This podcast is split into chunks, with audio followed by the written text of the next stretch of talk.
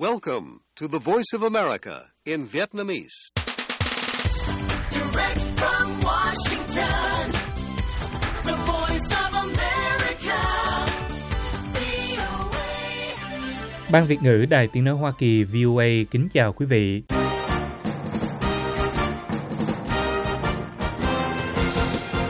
Chúng tôi xin mở đầu chương trình thời sự quốc tế sáng thứ Bảy ngày 2 tháng 3 năm 2024 ở Việt Nam với phần lực thuật các tin đáng chú ý. Hàng ngàn người Nga đưa tang lãnh đạo đối lập Navalny bất chấp cảnh báo của nhà chức trách. Ngoài ra, những tin tức khác đáng chú ý bao gồm Trưởng nhân quyền Liên Hợp Quốc nói các bên đều gây tội ác chiến tranh trong cuộc xung đột Israel-Hamas. Cháy trung tâm thương mại ở thủ đô Bangladesh ít nhất 43 người thiệt mạng. Quốc hội Mỹ thông qua biện pháp gia hạn tạm thời để tránh đóng cửa chính phủ.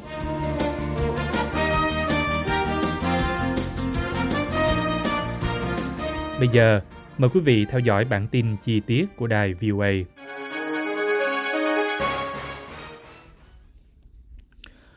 Một đám đông lớn đã tụ tập hôm 1 tháng 3 gần nhà thờ ở Moscow, nơi nhà lãnh đạo đối lập của Nga Alexei Navalny được chôn cất, bất chấp cảnh báo của nhà chức trách rằng việc tụ tập là trái phép. Hàng ngàn người Nga đã hô vang tên của ông Navalny và nói rằng họ sẽ không tha thứ cho chính quyền về cái chết của ông khi ông được an táng tại Moscow. Trong video được phát trực tiếp từ Nghĩa Trang, cha mẹ của ông cúi xuống quan tài đang mở để hôn ông lần cuối. Những người đưa tang bước tới vuốt lên mặt của ông Navalny trước khi một linh mục nhẹ nhàng đặt tấm vải liệm màu trắng lên người ông và đóng quan tài lại. Ông Navalny, người chỉ trích gay gắt Tổng thống Vladimir Putin ở Nga, qua đời ở tuổi 47 tại trại giam Bắc Cực vào ngày 16 tháng 2, làm dấy lên cáo buộc từ những người ủng hộ ông nói rằng ông đã bị sát hại. Điện Kremlin phủ nhận bất cứ sự liên quan nào của nhà nước Nga trong cái chết của ông. Nhà chức trách Nga đã đặt phong trào của ông ra ngoài vòng pháp luật và coi những người ủng hộ ông là những kẻ gây rối được Mỹ hậu thuẫn để kích động cách mạng.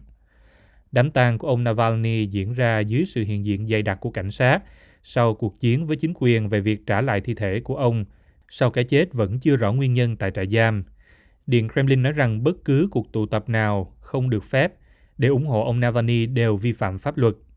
Nói với các phóng viên qua điện thoại hôm 1 tháng 3, người phát ngôn Điện Kremlin Dmitry Peskov từ chối đưa ra bất cứ đánh giá nào về ông Navalny với tư cách một nhân vật chính trị và nói rằng ông không có gì để nói với gia đình ông Navalny. Chỉ là một lời nhắc nhở rằng chúng ta có luật phải tuân theo. Bất kỳ cuộc tụ tập trái phép nào một lần nữa cũng sẽ vi phạm pháp luật và những người tham gia sẽ phải chịu trách nhiệm theo luật pháp hiện hành, ông Peskov nói.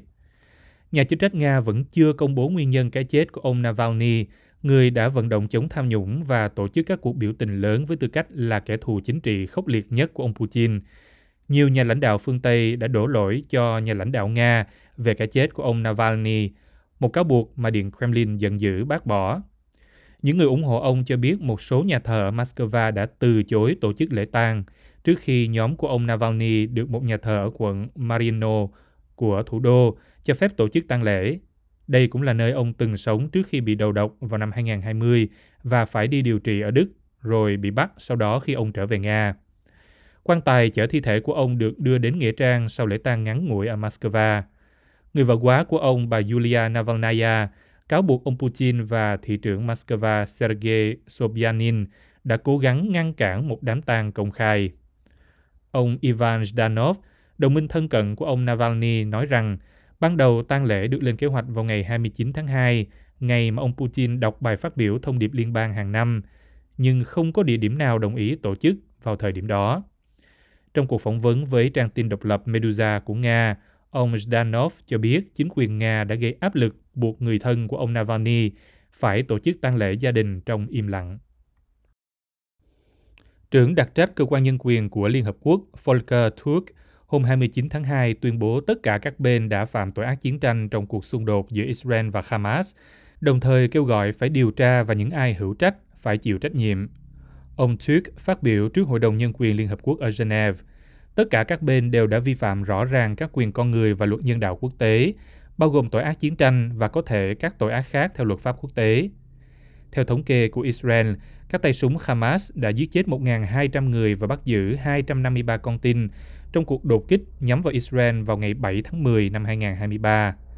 Vụ này đã châm ngòi cho cuộc tấn công trả đũa của Israel là nhắm vào Gaza do Hamas điều hành.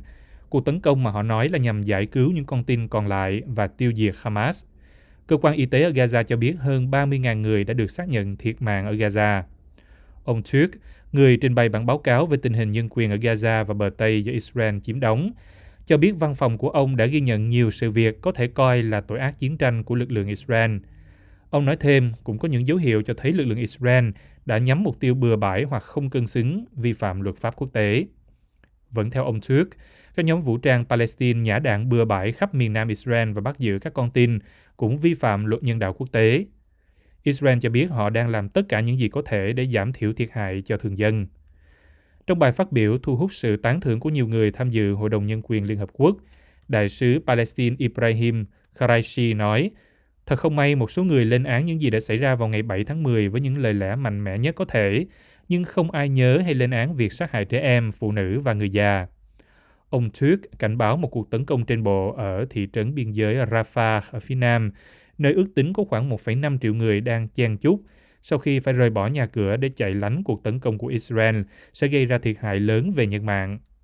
Ông nói một cuộc tấn công như vậy sẽ làm tăng nguy cơ xảy ra tội ác tàn bạo, khiến nhiều người di tản hơn và bức tử đối với bất kỳ hy vọng nào về viện trợ nhân đạo hữu hiệu.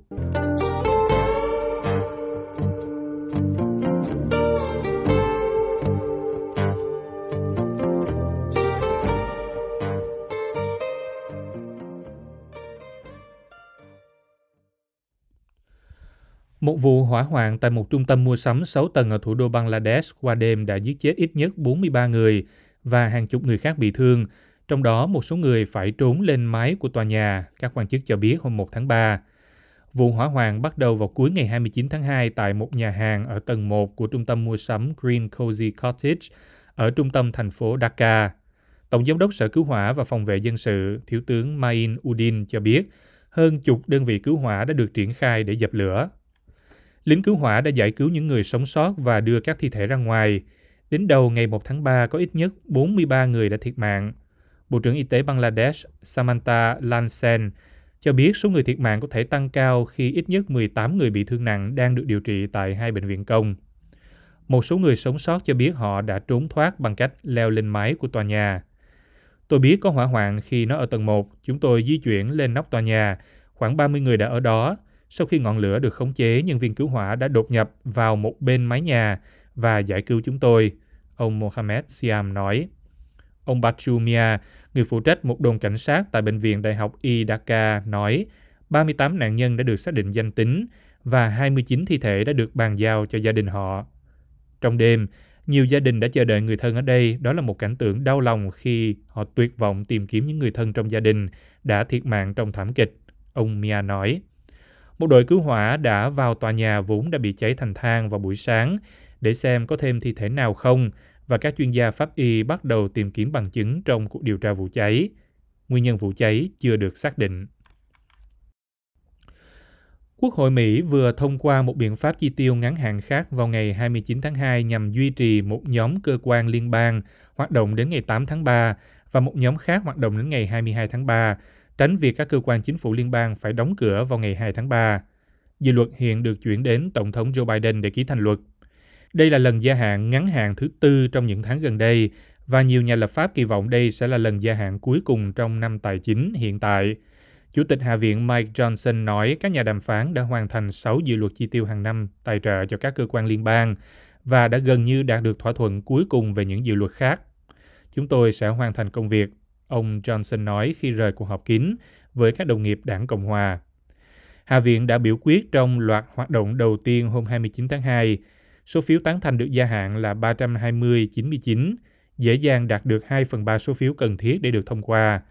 Đảng Dân Chủ đã bỏ phiếu áp đảo để ngăn chặn việc đóng cửa một phần, nhưng có sự chia rẽ nhiều hơn trong cuộc bỏ phiếu giữa các thành viên của Đảng Cộng Hòa, với 113 phiếu ủng hộ và 97 phiếu chống. Thượng viện sau đó đã thông qua dự luật trong cuộc bỏ phiếu vào buổi tối với tỷ lệ 77-13. Ông Biden gọi cuộc bỏ phiếu tối ngày 29 tháng 2 là tin tốt cho người dân Mỹ, nhưng nói thêm rằng tôi muốn nói rõ đây là giải pháp ngắn hạn, không phải là giải pháp lâu dài. Tuần sau, Hạ viện và Thượng viện dự kiến sẽ thông qua gói dự luật chi tiêu và chuyển chúng đến Tổng thống trước ngày 8 tháng 3. Sau đó, các nhà lập pháp sẽ làm việc để tài trợ cho phần còn lại của chính phủ trước thời hạn mới là ngày 22 tháng 3. Ở phần cuối của tiến trình, Quốc hội dự kiến sẽ phê duyệt hơn 1,6 ngàn tỷ đô la chi tiêu cho năm tài chính, bắt đầu từ ngày 1 tháng 10. Số tiền này gần bằng với năm tài chính trước đó và là con số mà cựu tù và là con số mà cựu Chủ tịch Hạ viện Kevin McCarthy đã đàm phán với Nhà Trắng vào năm ngoái, trước khi tám nhà lập pháp đảng Cộng hòa bất mãn gia nhập phe Dân Chủ vài tháng sau đó và bỏ phiếu phế truất ông khỏi vị trí này. Trọng tâm mới về dự luật chi tiêu năm nay không bao gồm gói riêng biệt, gói viện trợ trị giá 95,3 tỷ đô la mà Thượng viện đã phê duyệt cho Ukraine, Israel và Đài Loan hồi đầu tháng này, với phần lớn số tiền được chia ở Mỹ để bổ sung cho kho vũ khí quân sự của Mỹ. Dự luật cũng bao gồm khoảng 9 tỷ đô la hỗ trợ nhân đạo cho thường dân ở Gaza và bờ Tây, Ukraine và các khu vực chiến tranh khác. Trong tuyên bố của mình hôm 29 tháng 2, ông Biden nói đã đến lúc phe Cộng hòa tại Hạ viện phải đặt an ninh quốc gia của chúng ta lên hàng đầu và khẩn trương chuyển dự luật chuyển đảng này và khẩn trương chuyển dự luật lưỡng đảng này đến bàn làm việc của tôi. Ông Biden đã triệu tập các nhà lãnh đạo quốc hội tới Nhà Trắng hôm 27 tháng 2, trong đó ông và những người khác thúc đẩy ông Johnson tiếp tục làm việc về gói viện trợ. Lãnh đạo đa số thượng viện Chuck Schumer nói Mỹ không thể chờ đợi nhiều tháng nữa trong việc cung cấp thêm hỗ trợ quân sự cho Ukraine. Nước đang thiếu vũ khí và đạn dược cần thiết để đẩy lùi cuộc xâm lược quân sự của Nga. Phe Dân Chủ kêu gọi phải hành động nhanh hơn đối với Ukraine khi dự luật chi tiêu tạm thời đang được đưa ra tranh luận tại Quốc hội. Nếu không hành động nhanh chóng, di sản của Quốc hội này sẽ là sự tàn phá Ukraine, sự xoa dịu một kẻ độc tài và bỏ rơi những đứa trẻ chết đói và những gia đình ốm yếu. Dân biểu Rosa DeLauro, nghị sĩ Dân Chủ hàng đầu trong Ủy ban thẩm định của Hạ viện Mỹ, cho biết.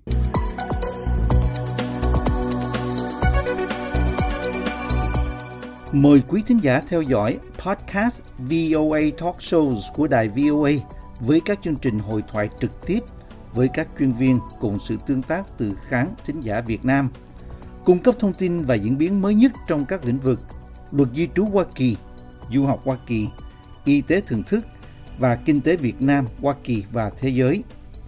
Xin mời quý vị vào trang web voa tiếng việt.com ở mục các dịch vụ để đăng ký podcast VOA Talk Shows để nhận các podcast VOA Talk Shows mới tự động gửi đến máy tính hay các ứng dụng di động của quý vị.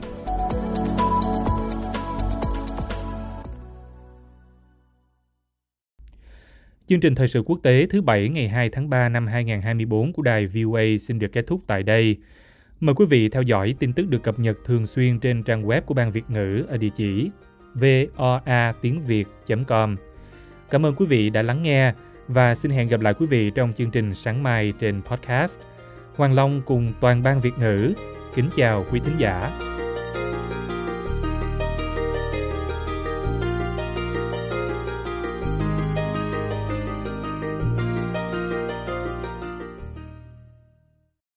This program has come to you from the Voice of America, Washington.